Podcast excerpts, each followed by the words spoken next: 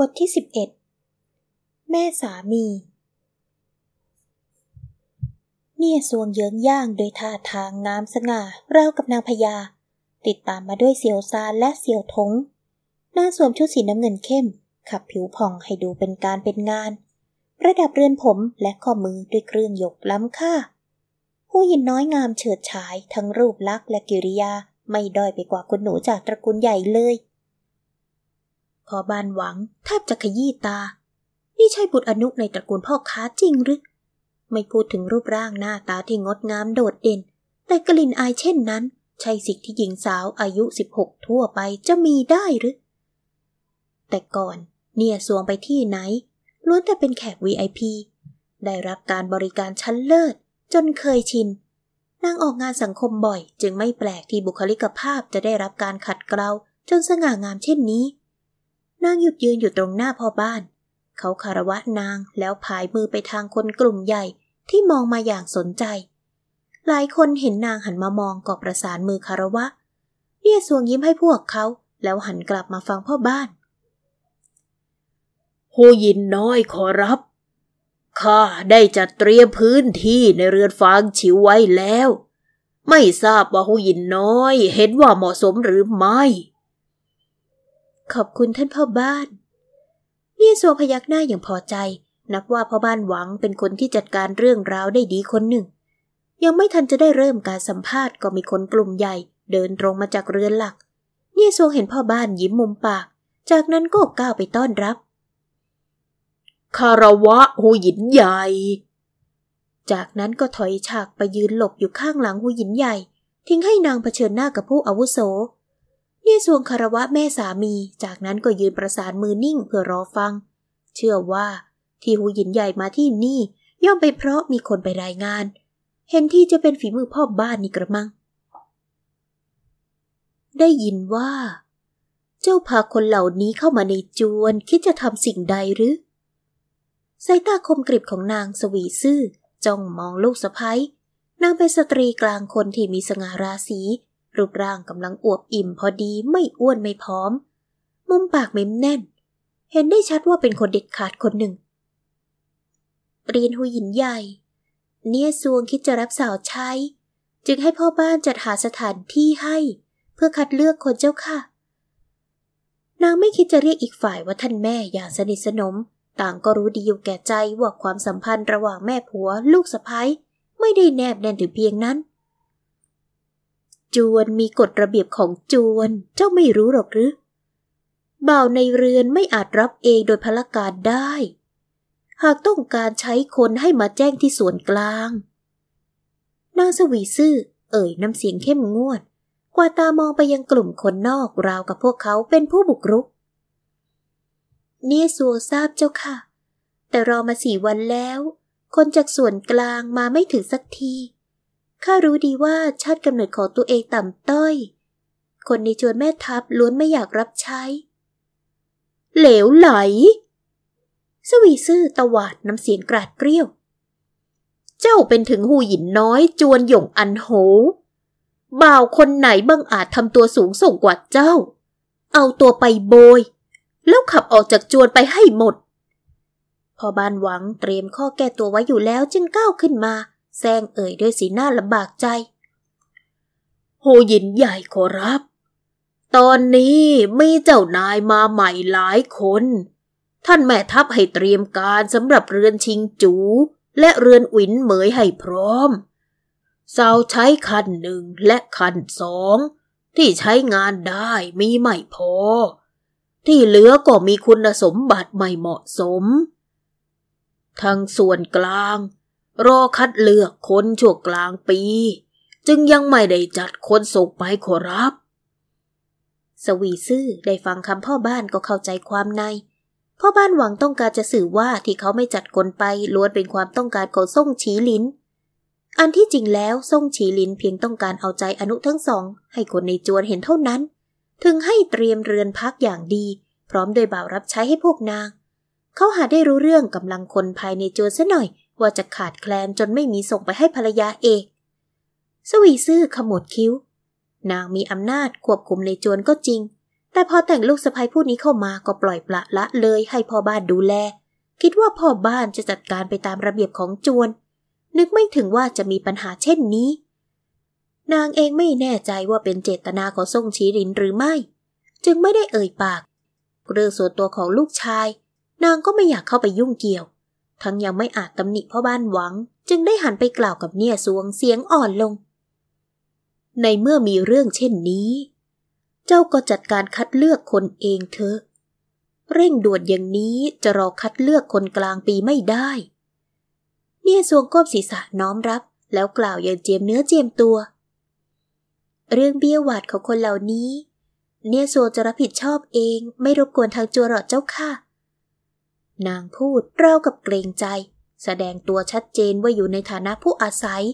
แต่สำหรับสวีซื่อแล้วนั่นคือการหยามหมิ่นกันชัดๆ ไม่ต้อง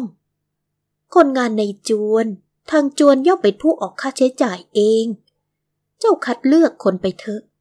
จะใช้คนเท่าใดเลือกเสร็จแล้วมาแจ้ที่พ่อบ้านก็พอคำพูดของพ่อบ้านหวังยังคงมีช่องโหว่ให้นางโจมตีได้ แต่เนี่ยสวงไม่รู้จะเปิดโปงพ่อบ้านหวังไปทำไม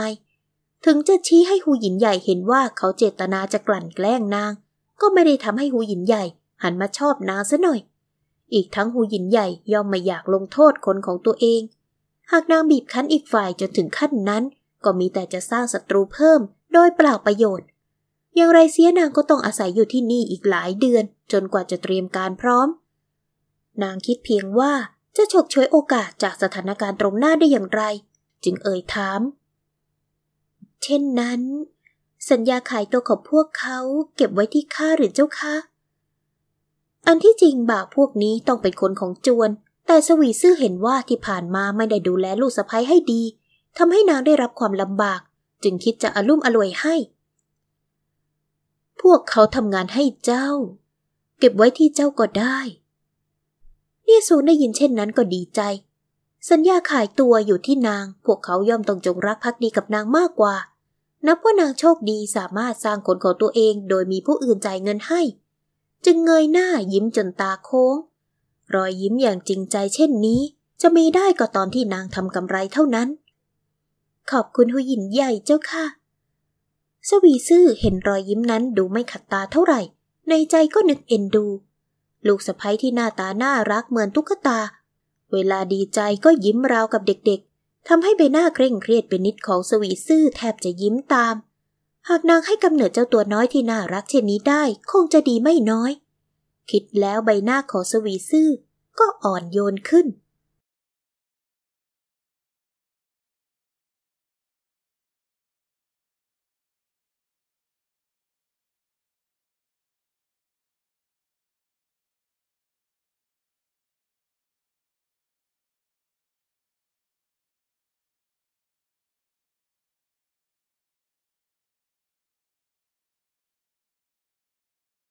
บทที่สิบสองใจอ่อนไม่ได้ ฝ่ายเนี่ยสวงพอได้รับอนุญาตจากหูหยินใหญ่แล้ว ก็ดำเนินการสัมภาษณ์ทันทีนางให้เสี่ยวซานเตรียมเครื่องเขียนบนโต๊ะ เสี่ยวถงคอยยืนเฝ้าประตูและพาผู้สัมภาษณ์เข้าออกทีละคนสองสาวใช้รู้สึกว่าการทำเช่นนี้ช่างแปลกเหลือเกิน จะรับคนงานไม่ใช่ต้องดูที่แข็งแรงดีหรอกหรือเหตุใดต้องพาเข้ามาพูดคุยทีละคน เนียสวงเขียนชื่อแต่ละคนลงบนกระดาษ ระหว่างสัมภาษณ์ก็จะเขียนความคิดเห็นส่วนตัว นางถามเกี่ยวกับรายละเอียดเรื่องส่วนตัว อย่างเช่น ครอบครัว ความชอบ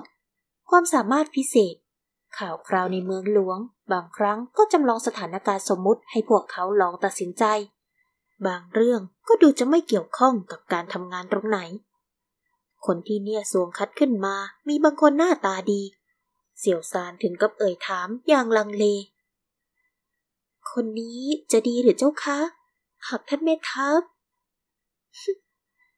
หากเขาสนใจก็ดีนะสิ เนี่ยสวงตอบอย่างใส่อารมณ์จนเสี่ยวซานแอบสะดุ้ง คิดไม่ถึงว่านายหญิงของตนจะอารมณ์รุนแรงถึงเพียงนี้ ว่าแต่ผู้หญิงน้อยทำไมต้องถามอะไรพวกนาวตั้งมากมายด้วยล่ะเจ้าคะเสี่ยวถงถามอย่างสงสัย ข้าเพียงต้องการจะดูว่าพวกนางจะโต้ตอบอย่างไร มีไหวพริบหรือไม่ ที่คัดขึ้นมาก็มีทั้งคนซื่อและคนฉลาดปะปนกันเยี่ยสวงให้เสี่ยวถงเอารายชื่อคนที่คัดขึ้นมาไปให้ในหน้า จากนั้นก็กลับเรือน นางตั้งหน้าตั้งตาอ่านหนังสือกองใหญ่ พอส่งฉีหลิงกลับมาถึงจวนก็ถูกมารดาเรียกไปตำหนิ ตอนแรกเขายังจับต้นชนปลายไม่ถูก รื่องการจัดการในจวนเขาไม่มีส่วนเกี่ยวข้องแม้แต่น้อย แต่พอได้ฟังต้นสายปลายเหตุก็นิ่งเงียบไปมิน่า เรือนของนางถึงไม่มีแม้คนเฝ้าประตู ไปทีไรก็เห็นเพียงเสี่ยวสารและเสี่ยวทงทำเช่นนี้ไม่กลัวผู้อื่นจะตำหนิ ว่ายกย่องอนุข่มเหงภรรยาหรอกหรือ สวีซื่อยังคงตำหนิบุตรชายไม่หยุด หากเขาเพียงทำเย็นชาใส่แม่หนูนั่น นางก็ยังพอจะหลับตาข้างหนึ่งได้ แต่ทำเช่นนี้นับว่ารังแกกันเกินไปจริง ๆ ท่านแม่ ข้าไม่รู้ว่าจะเป็นเช่นนี้ขอรับ เพียงสั่งพ่อบ้านให้จัดการเรือนชิงจู และเรือนอินเหมยไม่ให้ขาดตกบกพร่อง สวีซื่อได้ฟังก็ถอนใจ นึกแล้วว่าพ่อบ้านคงอ้างคำสั่งของลูกชายกลั่นแกล้งลูกสะพ้ยดีที่แม่หนูนั่นไม่ได้เปิดโปง มิเช่นนั้น หากนางไม่เอาผิดพ่อบ้านหวัง ก็ไม่รู้ว่าจะเอาใบหน้าชรานี้ไปไว้ที่ไหน ฉีหลิน เจ้าก็อายุไม่น้อยแล้ว ถึงแม่หนูเนี่ยสวงนั่นจะชาติตระกูลต้อยต่ำไปสักนิด แต่ก็หน้าตาน่ารักน่าเอ็นดู เจ้าก็รีบมีลูกกับนางเถอะ แม่จะได้อุ้มหลาเสียที ทรงฉีหลินได้ยินมารดากล่าวถึงหลานก็หน้าตึง มีลูกกับนางอย่างนั้นหรือก็เท่ากับมีหลานให้ตัเท่านั่นน่ะสิสำหรับเขาแล้วนี่เป็นเรื่องของศักดิ์ศรีทุกครั้งที่นึกถึงเนี่ยร้าน เขามักไม่สบอารมณ์ คิดทีไรก็เจ็บใจที่ถูกบีบบังคับในครานั้น ชีวิตทหารสองแสนนายที่กำลังจะอดตาย เทียบกับการสังเวยตัวเองแต่งให้กับลูกสาวพ่อค้า อย่างไรก็นับว่าคุ้ม แต่นี่ร้านถือดียังไง เอาชีวิตทหารถึงสองแสนนายมาเป็นตัวประกัน แลกเปลี่ยนกับการสมรสของลูกสาวตัวเอง ช่างน่ารังเกียจนะ ถึงคนในกองทัพจะทราบซึ้งใจในการเสียสละของเขา แต่ภายนอกก็คงมีแต่คนหัวเราะเยาะหากไม่ใช่ชนะศึกกลับมาคราวนี้ ได้มีโอกาสถวายดีการ้องเรียนเจ้ากรมพลาธิการที่อาศัยอำนาจหน้าที่ กลั่นแกล้งเขาด้วยเรื่องส่วนตัว ส่งสเสบียงไปล่าช้า จนสถานการณ์เกิดพลิกผัน เขาคงจะเครียดแค้นยิ่งกว่านี้ เขาไม่ได้ตอบคำถามมารดาในใจกระวัดไปถึงสองราตรีที่มีสัมพันธ์กับนางล้วนไม่ได้ป้องกัน หากนางตั้งคันลูกของเขาขึ้นมาแล้ว ในใจส่งฉีลินพลันรู้สึกแปลกๆ ไม่กล้าคิดต่อคำพูดของมารดาเรื่องลูกทำให้เขาไม่สบายใจ เขาแต่งกับนางตามสัญญาตั้งใจจะแก้แค้นแต่เท่าเจ้าเล่นั่น แรกเริ่ม ไม่ได้คิดมีความสัมพันธ์กับนาง หากไม่ใช่เพราะเนี่ยร้านต้องการผ้าพรหมจรรย์ มีหรือที่เขาจะชายตามองนางแม้เพียงนิด หากเขายังคงแวะเวียนไปหานางสุดท้ายแล้วเนี่ยร้านยอมเป็นฝ่ายชนะ เขายอมไม่ได้ คืนนั้นซ่งฉีหลินไม่ได้มาที่เรือนเลียนฟาง คืนต่อๆมาก็เช่นกัน เขาเก็บตัวอยู่ในเรือนซุยอย่างของตนเอง ตอนกลางวันเข้าวังไปปรึกษาแผนการป้องกันชายแดน พอตอนกลางคืนก็จุดตะเกียงอยู่ในห้องอักษร แม้แต่เรือนของอนุทั้งสองก็ไม่ได้เหยียบย่างไปอีก ทุกคนต่างเข้าใจว่าเขาคงกำลังเคร่งเครียด เตรียมตัวก่อนกลับชายแดน มีเพียงเขาคนเดียวเท่านั้นที่รู้ว่าความจริงเป็นเช่นไร ตอนกลางคืนไม่อาจข่มตาหลับ ในใจมีเพียงภาพของหญิงงามที่เขากอดกระชับไว้ในอ้อมอก เสียงครางของนาง กลิ่นกายหอมละมุน ความนุ่มลื่นของผิวกายยามลากไหลฝ่ามือผ่าน ล้วนตราตรึงอยู่ในใจ เป็นเพียงความฝันยามค่ำคืนของชายหนุ่มเท่านั้น เขาบอกตัวเองเยโซไม่ได้รู้เรื่องเลยสักนิด เขาไม่โผล่หน้ามานางก็ดีใจแทบไม่ทัน ใครกันอยากจะหาเรื่องเจ็บตัว ที่ทำให้นางโล่งใจก็คือ หลังจากนั้นไม่กี่วันระดูของนางก็มาเยซงยังไม่อยากตั้งท้อง โดยเฉพาะกับคนที่รังเกียจและดูถูกนางแบบนั้น รอให้นางหนีออกไปได้ก่อนเถอะ นางจะหาผู้ชายดีๆ ให้เป็นพ่อของลูกด้วยตัวเอง คนในจวนเห็นผู้หญิงน้อยแต่งเข้ามาร่วมเดือนแล้ว พบหน้าท่านไม่ทับนับครั้งได้ นอกจากคืนเข้าหอ ท่านแม่ทัพก็ไม่เคยเหยียบย่างไปเรือนเลียนฟ้าอีกเลย ในใจก็นึกเหยียดยาม ผลของการไฟสูงเกินตนยอมเป็นเช่นนี้ ต่อให้แต่งเข้ามาแล้วอย่างไร หากท่านไม่ทำไม่แยแสนางจะมีใครให้พึ่งพาได้ ถึงกระนั้นก็ไม่มีใครกล้าหาเรื่องรังแกคนจากจวนเหรียญฟางอีก เนี่ยสวงยังคงขมักขม้นกับงานตรงหน้า อ่านหนังสือเร่งทำความเข้าใจกับสภาพความเป็นอยู่ของคนที่นี่ ขณะเดียวกันก็ฝึกฝนสาวใช้ที่รับเข้ามาใหม่ นางแบ่งแยกงานตามความถนัดและลักษณะของแต่ละคน คนที่เรียวแรงดีแต่ไม่ชอบใช้ความคิด จัดให้ทำงานยาก คนที่มือไม้คล่องแคล่วบุคลิกดีให้ทำงานในเรือน คนที่ช่างเจรจา มีมนุษยสัมพันธ์ที่ดี ให้คอยรับแขกและติดต่อกับคนอื่น ๆ ในจวน คนที่ทำงานละเอียดแม่นยำนางฝึกฝนให้ทำบัญชี ส่วนข้างกายยังคงมีเพียงเสี่ยวซานและเสี่ยวทงที่นางไว้ใจ เสี่ยวซานสงสัย เหตุใดหูหยินน้อยถึงให้อาอี้ที่พูดน้อย ขี้อาย หน้าตาซื่อๆไปทำหน้าที่สืบข่าวในจวนไม่ใช่ต้องเป็นคนช่างซักถามเจรจาหรอกหรือ พอนางถามเนี่ยสูจึงอธิบาย หากอาอี้อยู่ในห้องจะเป็นที่สังเกตของผู้คนหรือไม่ซิวซานสายหน้า หากเป็นเจ้าจะรู้สึกระแวงนานหรือไม่เล่าซิวซานยังคงสายหน้า หากเจ้ามีเรื่องคับข้องใจจะเล่าให้คนอย่างนางฟังหรือไม่เล่าซิวซานนึกถึงใบหน้าซื่อๆไม่มีพิษมีภัยของอาอี้แล้วก็พยักหน้า แล้วเจ้ายังจะว่านางไม่เหมาะสมอีกหรือ เสี่ยวซานได้ยินเช่นนี้จึงหัวเราะ พวกนางนายบ่าวใช้ชีวิตกันอย่างสงบสุขเช่นนี้ จนกระทั่งหูหยินใหญ่ ให้คนมาแจ้งข่าวในวันหนึ่ง นางจะต้องเข้าวังไปร่วมงานฉลองพระราชสมภพของไทเฮา บทที่ 13 เตรียมตัวหูหยินใหญ่สวีซื่อให้เนียโซไปพบที่เรือนลี่ซุย อันเป็นที่พำนักของนาง พอเนี่ยโซไปถึงก็พบสวีซื่อนั่งรออยู่ท่ามกลางข้าวของและกล่องน้อยใหญ่มากมาย รอบกายมีคนกลุ่มใหญ่ห้อมล้อมโดยท่าทางพี่นอกพี่เทานางคารวะอีกฝ่ายอย่างอ่อนน้อม สวีซื่อเรียกให้นางมานั่งลงข้างๆก่อนเอ่ย เนี่ยสวง วันนี้ข้าให้ช่างจากฟู่ชางโหลมาวัดตัวเจ้า เจ้าลองเลือกลายผ้าเถอะ ข้าจะให้พวกเขาเร่งตัดชุดให้ทันงานเลี้ยงในวัง นางมองพับผ้าที่วางซ้อนกันอยู่บนโต๊ะก่อนเอื้อมมือไปลูบเบาๆ ล้วนเป็นผ้าเนื้อดี ลวดลายประณีต เนี่ยสวงตัดสินใจเลือกสีฟ้าอ่อนอย่างรวดเร็ว นางขอแค่เพียงไม่ทำตัวโดดเด่น มีสีสันสมวัยก็พอ สวีซื่อเห็นนางเลือกได้อย่างเหมาะสมรวดเร็ว จึงพานางไปเลือกเครื่องประดับต่อทว่าเนี่ยสัวปฏิเสธ ข้าใช้เครื่องประดับหยกเหอเทียน ที่ได้รับตอนพิธียกน้ำชาก็พอแล้วเจ้าค่ะ ได้ที่ไหน สวีซื่อทำเสียงดุ เจ้าเป็นสะพ้ายขกข้า ออกงานทั้งทีจะน้อยหน้าผู้อื่นได้อย่างไร มา มาดูนี่เถอะ ว่าแล้วก็หยิบกล่องเครื่องประดับมุกขึ้นมาเปิดให้นางดูล้วนเป็นไข่มุกเม็ดงามขนาดใหญ่เท่าผลอิงเทา มีทั้งปิ่นปักผม ปิ่นระยะ ต่างหู และสร้อยคอเข้าชุดกัน เนี่ยสวงเห็นแม่สามีกระตือรือร้นเช่นนี้จึงไม่ได้ขัด นางรับเอาไว้ไม่คิดจะเปิดกล่องอื่นดูต่อ สวีซื่อเห็นนางไม่มีท่าทางละโมบโลภมาก หรือตื่นเต้นตาโตก็พอใจ หยิบกล่องเครื่องประดับให้นางอีกหลายชุดเผื่ออีกหน่อยต้องออกงานเจ้าก็เก็บเอาไว้เถอะ เนี่ยโซเห็นอีกฝ่ายมีท่าทีอยากมอบให้จริง ๆ จึงไม่ได้ขัด นางยืนให้บรรดาช่างช่วยกันวัดตัวพอคนกลุ่มนี้จากไปแล้วก็เตรียมตัวจะร่ำลาสวีซื่อทว่าสวีซื่อเรียกนางไว้ เนี่ยซวง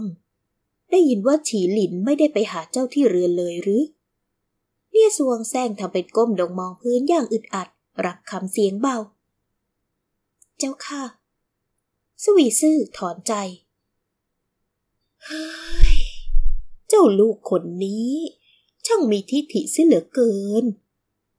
จากนั้นก็หันมาตำหนินาง เจ้าเองเขาไม่ไปหา เจ้าก็ไม่รู้จักเอาอกเอาใจเขาหรือ ข้ารู้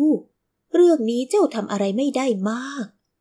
แต่เป็นสามีภรรยากัน อย่างไรเสียก็ต้องช่วยการประคับประคองชีวิตครอบครัว เจ้าและเขาต่างคนต่างอยู่เช่นนี้ เมื่อไหร่จะมีลูกหลานสืบสกุลเล่า กล่าวจบก็มีสาวใช้ยกน้ำแกงเข้ามา เนี่ยสวง ประเดี๋ยวเจ้ายกน้ำแกงนี่ไปให้เขาที่เรือซุยหยาง เสร็จแล้วก็อยู่กินมื้อเที่ยงกับเขาที่นั่น ไม่ต้องรีบกลับเรือนไปเล่า หญิงสาวแอบย่นหัวคิ้ว นางไม่ได้อยากจะไปหาตาแม่ทัพนั่นซะหน่อย แม่สามีผู้นี้อะไรก็ดีไปหมด เสียแต่ชอบจุนจานเรื่องในมุ้งของลูกชายเสียจริง กระนั้นนางก็ไม่อาจขัด ได้แต่รับน้ำแกงถ้วยนั้นมา แล้วอำลานางสวีซื่อ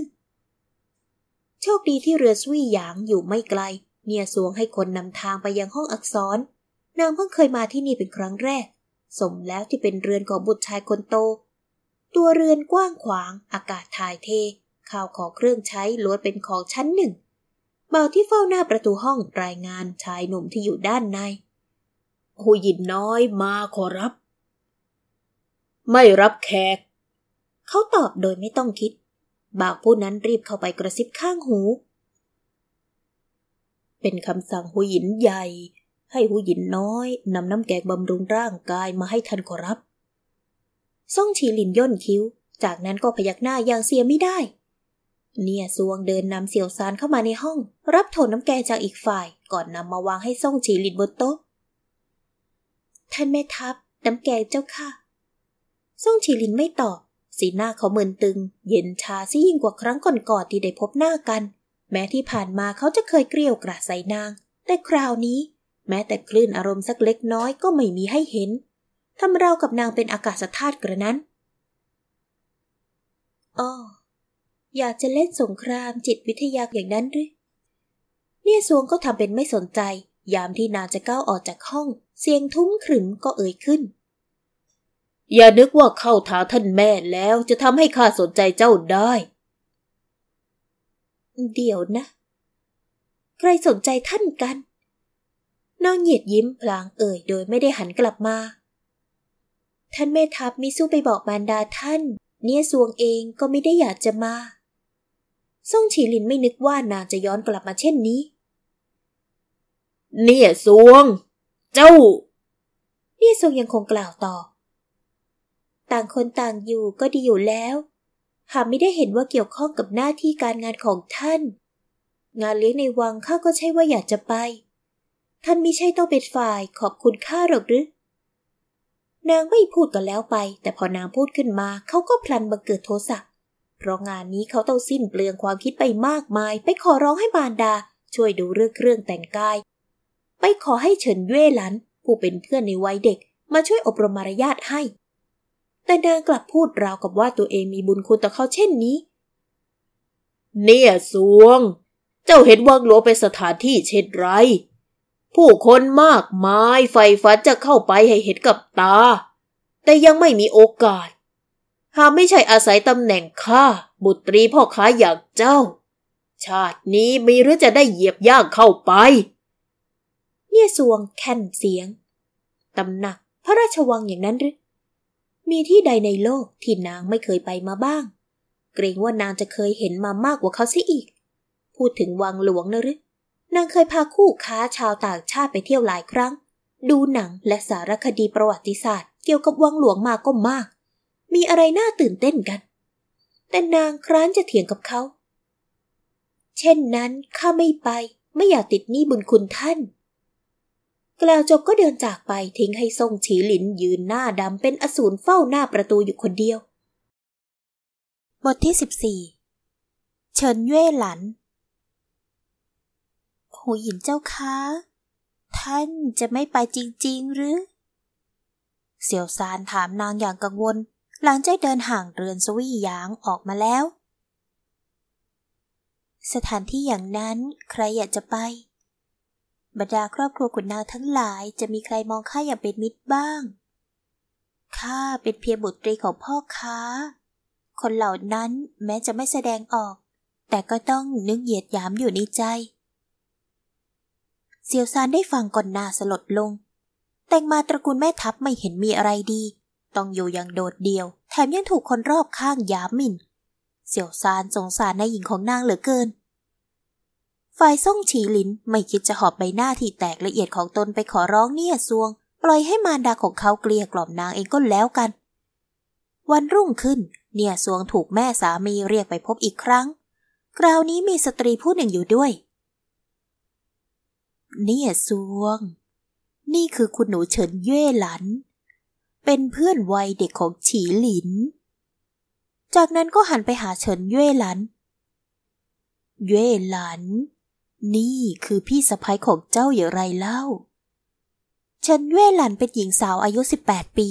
ตอนนางยังเด็ก ทรงฉีหลินที่อายุมากกว่าเอ็นดูนางมาก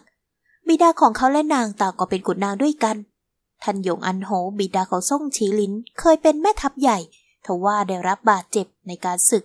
ทำให้ขาเดินไม่สะดวก จึงขอลาออกจากราชการ ทรงฉีหลินที่ยามนั้นยังอายุน้อย จึงขออาสาออกรบแทนบิดา หลายปีที่ผ่านมานางเฝ้ารอเขา แม้ผู้ใหญ่ทั้งสองฝ่ายจะไม่เคยพูดคุยกันเรื่องมั่นไม้ แต่เฉินเย่หลันก็มั่นใจว่านางเป็นสตรีเพียงคนเดียวในสายตาของเขา นึกไม่ถึง หลังจากการศึกรานี้ เขากลับตกลงกับขหบดีเนี่ยร้าน กลับมาก็ตกแต่งบุตรีอีกฝ่ายเป็นภรรยาซะแล้ว เฉินเย่หลันใจสลายแต่ไม่อาจแสดงออกให้ใครรู้ได้ เขาและนางไม่เคยมีสัญญาต่อกัน นางดึงดันจะรอเขาเพียงฝ่ายเดียวเท่านั้น วันนี้ได้พบหน้าสตรีที่แย่งพิชีลินของนางไป เฉินเย่หลันจึงมองอีกฝ่ายอย่างพิจารณา เนี่ยสวงผู้นี้เพิ่งอายุสิบห้า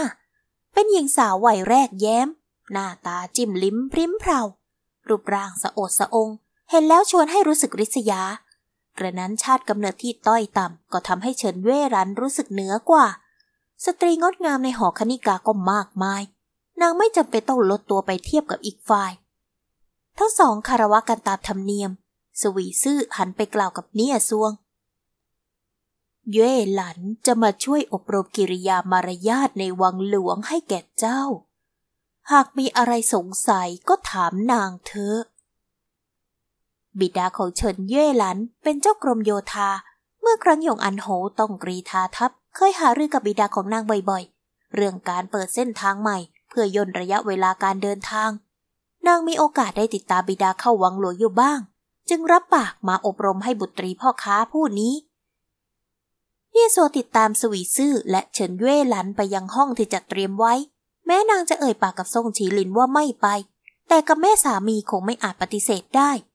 เฉินเย่หลัน อธิบายถึงหลักเกณฑ์คร่าวๆ เช่น ห้ามมองหน้าผู้มีฐานะสูงส่งกว่าตรงๆ ยามสนทนาโต้ตอบต้องแทนตัวเองว่าอย่างไร มารยาทบนโต๊ะอาหารเจ้าก็ควรจะรู้ดีอยู่แล้ว หลักๆกก็มีเพียงเท่านี้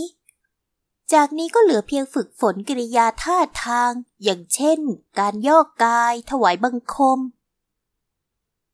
ข้าเข้าใจแล้ว เนี่ยทรงที่นั่งฟังอย่างสงบเสงี่ยมรับคำ สวีซื่ออยู่ด้วยพักหนึ่งก็จากไป ปล่อยให้คนวัยเดียวกันได้ทำความรู้จัก สวีซื่อหวังว่าเมื่อเข้าวัง เฉินเย่หลันจะช่วยดูแลเนี่ยซวงที่ยังไม่คุ้นเคย กับกฎธรรมเนียมต่าง คล้อยหลังสวีซื่อไปแล้วเฉินเย่หลันก็สอนให้เนี่ยซวงยอบกาย ไม่ใช่อย่างนั้นเจ้าดูข้าใหม่เฉินเย่หลันยอบกายให้นางดูอย่างเร็วทีหนึ่ง จากนั้นก็มายืนอยู่เบื้องหน้า เจ้าเราทำตามอีกครั้ง ครั้นเนี่ยสวงย่อกายลงไปอีกฝ่ายก็กดบ่านางไว้ ค้างอยู่ท่านี้ก่อน ให้ข้าแก้ไขท่าทางเจ้าให้ถูกต้อง ให้นางย่อขาจนเมื่อย แล้วใช้ปลายเท้าเขี่ยเท้านางจนเกือบล้ม เนี่ยสวงรู้ตั้งแต่แรกว่าเฉินเย่หลันผู้นี้ไม่ได้มีเจตนาดี ตั้งใจสอนให้นางผิดผิด คุณหนูผู้นี้อาจจะดีกับสวีซื่อและส่งชี้ลิ้น แต่กับนางที่เดิมมีฐานะด้อยกว่า อีกฝ่ายย่อมไม่นึกเกรงใจทำเป็นจะมาสั่งสอนคิดจะข่มนางอย่างนั้นหรือฝันไปเถอะ ไม่ทราบว่าคุณหนูเฉินเชี่ยวชาญมารยาทในวังหลวงจริงหรือ เหตุใดไม่ทราบว่าการยอบกายจะทำส่งโสเช่นนี้ไม่ได้ ตำแหน่งการวางเท้าที่ท่านแก้ไขให้ข้าไม่ถูกต้องชะนักแสดงในหนังที่นางเคยดูยังย่อกายได้สวยก็หล่อนอีก ฉันเย่หลันโกรธ แต่ก็ยังวางท่าสูงส่ง พูดจาราวกับเนี่ยสวงเป็นคนบ้านนอกคอกนา หูหยินน้อย ถ้าไม่เคยเข้าวังจะรู้ได้อย่างไรว่าธรรมเนียมปฏิบัตินั้นเป็นเช่นไร ข้าเข้านอกออกในมาตั้งแต่เด็ก หากไม่รู้จริงจะกล้าสอนได้อย่างไร เช่นนั้น รบกวนท่านวางตำแหน่งเท้าดังที่สอนข้าเมื่อครู่ ย่อกายให้ข้าดูสักหลายครั้งหน่อยเถอะ ได้ เจ้าดูให้ดีเฉินเย่หลันสะบัดเสียง ย่อกายเดี๋ยววางเท้าแบบที่สอนนางอะ ท่านแม่ทัพ มาถึงที่นี่มีอะไรหรือเจ้าคะ เนียสวงเอ่ยอย่างประหลาดใจ เฉินเย่หลันหันหลังให้ประตูนางรีบจัดเท้าใหม่ย่อกายอย่างอ่อนช้อยราวกับจะอวดให้ใครดู ไม่เห็นเหมือนที่สอนข้าเมื่อครู่ ตกลงคุณหนูเฉินต้องการจะให้ข้าทำแบบไหน เฉินเย่หลันกระแอมเล็กน้อย เอ่ยกับนางเสียงนุ่ม ย่อมเป็นแบบนี้ นางย่อกายค้างไว้เอ่ยน้ำเสียงเมตตา ไม่เป็นไร ข้าจะค่อยๆ สอนเจ้าใหม่อีกครั้ง จากนั้นก็ลุกขึ้น ค่อยๆ หมุนกายไปทางประตู เห็นไม่มีใครอยู่ก็มีสีหน้าย่ำแย่ เจ้าโกหก นางชี้หน้าเนี่ยซวง แต่แล้วก็นึกขึ้นได้จึงลดมือลง วางท่าเป็นคุณหนูสูงส่งเหมือนเดิม หูหยินน้อยเหตุใดต้องปลดข้าถ้ามีเจตนาใดกันแน่ ข้าตึงหาที่ต้องถามว่าท่านมีเจตนาใด ข้าเพียงอยากรู้ว่าท่าที่ถูกต้องเป็นอย่างไร ถ้าหากท่านไม่ทำไม่มา ท่านก็จะไม่สอนข้าให้ดีอย่างนั้นหรือเฉินเย่หลันรู้ว่าอีกฝ่ายอ่านเจตนาของนางออกก็ยิ่งเดือดดานยิ่งนัก เจ้า ที่นี่ไม่ใช่ตลาด ฝีปากอย่างนี้อย่าเอามาใช้ในโจรแม่ทัพทำไมหรือ เจ้าเป็นหูหญินของเขาหรือ จึงจะมาสั่งข้า เสียดายจรแม่ทัพหากคนฝึกมารยาทได้แค่นี้ บรรดาอาจารย์ที่บิดาข้าเชิญมาสอนตั้งแต่เล็ก ล้วนมีวิชาสูงส่งกว่า รู้อย่างนี้ข้าน่าจะบอกท่านพี่ว่าไม่น่าลำบากเลย ท้ายประโยค เนี่ยทรงจงใจหยอดน้ำเสียงออดอ้อน พลางชะม้อยชะไม้ชายตา กระตุ้นอารมณ์โกรธของอีกฝ่าย นางจะมองไม่ออกได้อย่างไรว่าสตรีผู้นี้คิดอย่างไรกับสามีนาง ต่อให้ชาติตระกูลสูงส่งกว่าแล้วอย่างไร สุดท้ายคนที่ได้ครอบครองแทบไม่ทับ ก็คือนาง ลูกพ่อค้าคนนี้ ไม่นำซ้ำรูปร่างหน้าตาของนางก็สวยแซ่บกว่าอาหมวยเรียบเรียบอย่างเฉินเย่หลันพูดนี้จะเอาอะไรมาสู้ เฉินเว่หลันได้แต่ถลึงตามองนางประหลับประเหลือกแต่นึกคำเถียงสู้นางไม่ได้ทำเพียงยกนิ้วชี้หน้านาง เจ้า เจ้า เฮ้ย พวกผู้ดีจอมปลอพวกนี้ช่างน่าเบื่อหน่ายเสียจริง เฉินเว่หลันโกรธจดปึงปังกลับไป ไม่ได้ร่ำลาแม้แต่หูหยินใหญ่ นางเสียหน้าทั้งยังกลัวว่าเนี่ยสัวจะเอาความไปฟ้อง คอยดูเถอะ สตรีไร้ชาติตระกูลอย่างนางลูกพ่อค้า เข้าวังหลวงไปจะเป็นเช่นไร บทที่สิบห้าปากเสียง คืนวันถัดมาเนียสวงกำลังอาบน้ำอยู่ ท่านแม่ทัพก็บุกเข้ามาถึงในห้อง เดี๋ยวก่อนเจ้าข้าท่านแม่ทัพผู้หญิงน้อยกำลังอาบน้ำเสี่ยวถงเอ่ยห้ามอย่างร้อนรนทว่าเสี่ยวฝีเท้าหนักย่ำเข้ามาใกล้ เนี่ยทรงส่งสายตาให้เสี่ยวซานรีบหยิบผ้าเช็ดตัวเตรียมจะขึ้นจากน้ำทว่ายังไม่ทันจะได้ขยับ ประตูห้องก็เปิดขึ้นก่อน สีหน้าของซ่งฉีหลินมืดคลึ้ม เขายืนจังก้าอยู่ตรงนั้น มองนางด้วยสายตาเปี่ยมโทสะเนี่ยสวง เขาเอ่ยเน้นเสียงหนัก เนี่ยสวงพยักหน้าให้เสี่ยวซานออกไปก่อน ในห้องยังคงกรุ่นไปด้วยไอ้น้ำและกลิ่นดอกไม้หอม พอประตูปิดลงนางจึงหันมาเอ่ยกับเขาน้ำเสียงเอื่อยเฉยสบายอารมณ์ ท่านแม่ทัพมาถึงที่นี่มีธุระเร่งด่วนอะไรหรือเขายืนกำหมัดแน่นอยู่หน้าอ่างน้ำจ้องมองใบหน้างดงามของผู้เป็นภรรยา ผ่านหมอกควันเลือนลาง เห็นท่าทางเฉยเมยของนางก็ยิ่งโมโห เนี่ยสวง ถึงเจ้าไม่คิดจะไปงานเลี้ยง ก็ไม่จะไปต้องใช้วิธีนี้ วิธีไหนหรือเนี่ยสวงเลิกคิ้วถามกลับ ดูท่าเฉินเย่หลัน คงใส่ไฟนางไว้ไม่น้อย เจ้าเสียมารยาต่อเย่หลัน จนนางไม่ยอมมาสอนอีก เจ้าคิดจะเข้าวังไปโดยไม่รู้ธรรมเนียมอะไรเช่นนี้หรือ ท่านแม่ทัพคนที่ท่านเชิญมาไม่ได้มีใจคิดจะสอนข้า ต่อให้นางมาหรือไม่มามันก็ไม่ต่างกัน อีกอย่างเข้าไปร่วมงานเลี้ยงจะมีสภาพอย่างไรก็ไม่รบกวนท่านต้องไปกังวล เจ้าพูดอะไรกับนางกันแน่ เหตุใดนางจึงไม่ยอมมาสอนอีก ข้าเพียงแต่บอกนางว่า นางจงใจสอนข้าผิดผิด อาจารย์แต่ละคนที่บิดาข้าเชิญมาสอนตั้งแต่ยังเล็ก ยังมีความรู้สูงส่งกว่านาง เจ้าอย่าพูดจาเหลวไหล ซ่งชีลินไม่เชื่อนาง คิดว่านางจงใจพานหาเรื่องเย่หลัน เล่นลูกไม้ต่างๆ นานา ก็นางเป็นคนออกปากเองไม่ใช่หรือว่าจะไม่ไปร่วมงานเลี้ยงในวัง ข้าพูดดีๆ ท่านก็ไม่เชื่อ งั้นก็ตามใจก็แล้วกัน เนี่ยสวงวักน้ำขึ้นมาชำระกายต่อ เมินเฉยต่อเขาโดยสิ้นเชิง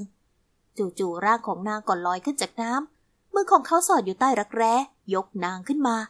เนี่ยสวงหวีดร้องตกใจ เรือนร่างเย้ายวนเปียกชุ่ม มีหยดน้ำไหลริน กลีบดอกไม้หลากสีติดลูบไปกับผิวกายขาวผ่อง เนี่ยสวง อย่าทดสอบความอดทนของข้า เขากัดฟันเอ่ย เนี่ยสวงเชิดหน้า เอ่ยทำเขาอย่างไม่กลัวเกรง ยามนี้นางกำลังโกรธ เห็นสิงโตตัวเท่าหนูไปซะแล้ว ไม่เช่นนั้นท่านจะทำไมหรือจะตบตีหรือขืนใจข้า ส่งฉีหลิน ข้าจะบอกอะไรให้ อย่านึกว่าข้าไม่รู้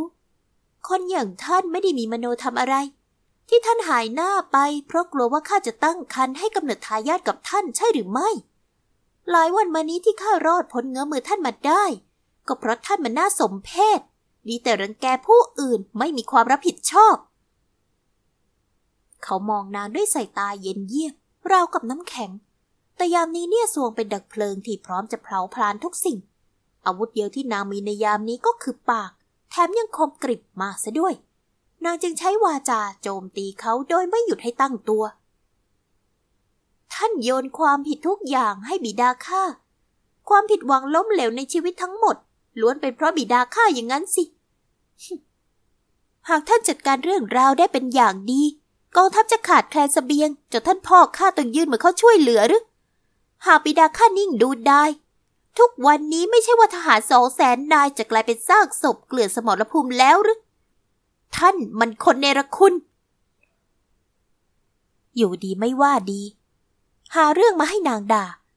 เนี่ยสวงศพโอกาสชำระแค้นแทนบิดาได้ด่าไปแล้วในใจก็ปลอดโปร่งนัก นางด่าจนเขาหน้าแดง ไม่รู้เพราะอายหรือโกรธนางอย่างเท้าขึ้นยืนในถังน้ำแล้วพยายามปัดมือเขาออก แต่เขากลับยึดต้นแขนนางไว้ แล้วก้มลงมามองด้วยสายตาคมกริบ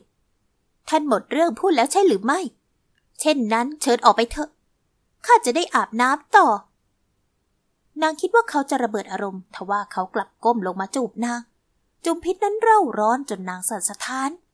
ตัวของนางเปียกชื้น ลมหนาวที่ลอดเข้ามาตามซอกประตูหน้าต่าง พัดโชยมาจนนางหนาวสั่น ขัดกับเพลิงร้อนระอุที่ถูกจุดขึ้นในกาย จุบของเขาช่างหลากอารมณ์ นุ่มนวลอ่อนหวาน ดุดัน เร่าร้อน แปลเปลี่ยนหลากหลาย เช็คเช่นความรู้สึกในใจเขาที่สับสนปนเปไปหมด ตอนนี้นางแทบจะหายใจไม่ออก เขาจึงค่อยๆ ปล่อยนางแล้วเดินจากไป เนี่ยสวงทิ้งตัวลงนั่งในอ่างไม้อย่างอ่อนระทวย พอได้สติจึงยกมือขึ้นเช็ดริมฝีปาก ใบหน้างดงามแดงเรือ คนบ้า เถียงสู้ไม่ได้ จึงใช้วิธีปิดปากคนเช่นนี้หรือขี้โกชัดๆ ทั้งสองไม่ได้พบกันอีกเลยจนกระทั่งวันงานมาถึง เนี่ยสวงแต่งตัวเสร็จแล้วก็เดินไปหาส่งฉีลินที่เรือนสวี่ยาง วันนี้นางสวมชุดสีฟ้าอ่อนดูสดใส เครื่องหน้าประณีตงดงาม แม้ยามมีสีหน้าเรียบเฉยก็ยังดูพริ้มเพราเรากับเทพธิดา เครื่องประดับมุกเป็นประกายแวววาว ดูสวยงามกลมกลืนกับสีชุด ทั้งยังขับเน้นดวงหน้างดงามให้อ่อนช้อย ช่างเป็นความงามที่นวลตา พาให้ผู้คนต้องหันกลับมามอง ครั้นได้เห็นแล้วก็ต้องมองซ้ำอย่างไม่รู้เบื่อ ยามที่ส่งฉีหลินออกมาจากเรือน ก็เห็นนางยืนรออยู่แล้ว เขาเหลือบมองนางเร็วๆครั้งหนึ่ง แล้วเก็บประกายตาอย่างรวดเร็ว หัวใจสั่นไหวเต้นระรัว ไม่มีสักคืนที่เขาไม่คิดถึงนาง ภาพนางในอ่างอาบน้ำที่มีกลีบบุปผาติดตามกาย รบกวนเขาทั้งยามหลับและยามตื่น แม้จะต้องการนางถึงเพียงนี้ แต่หากเขายังไม่อาจปล่อยวางเรื่องราวในใจลงได้ ก็ได้แต่หักห้ามใจ ได้พบกันอีกครั้งไม่มีใครพูดอะไร ต่างเดินตามกันไปขึ้นรถม้าอย่างเงียบเชียบ ภายนอกเขายังคงเป็นท่านแม่ทัพทายาทยงอันโหที่เย่อหยิ่งคนเดิม เป็นบุรุษสมบูรณ์แบบที่ใครๆ ก็ต้องอิจฉาแต่งานเลี้ยงในวันนี้คงมีผู้คนจำนวนมากรอที่จะฉีกหน้าเขา ด้วยจุดด่างพร้อยเพียงอย่างเดียวในชีวิต ภรรยาเอกที่เป็นคนธรรมดาจากตระกูลพ่อค้า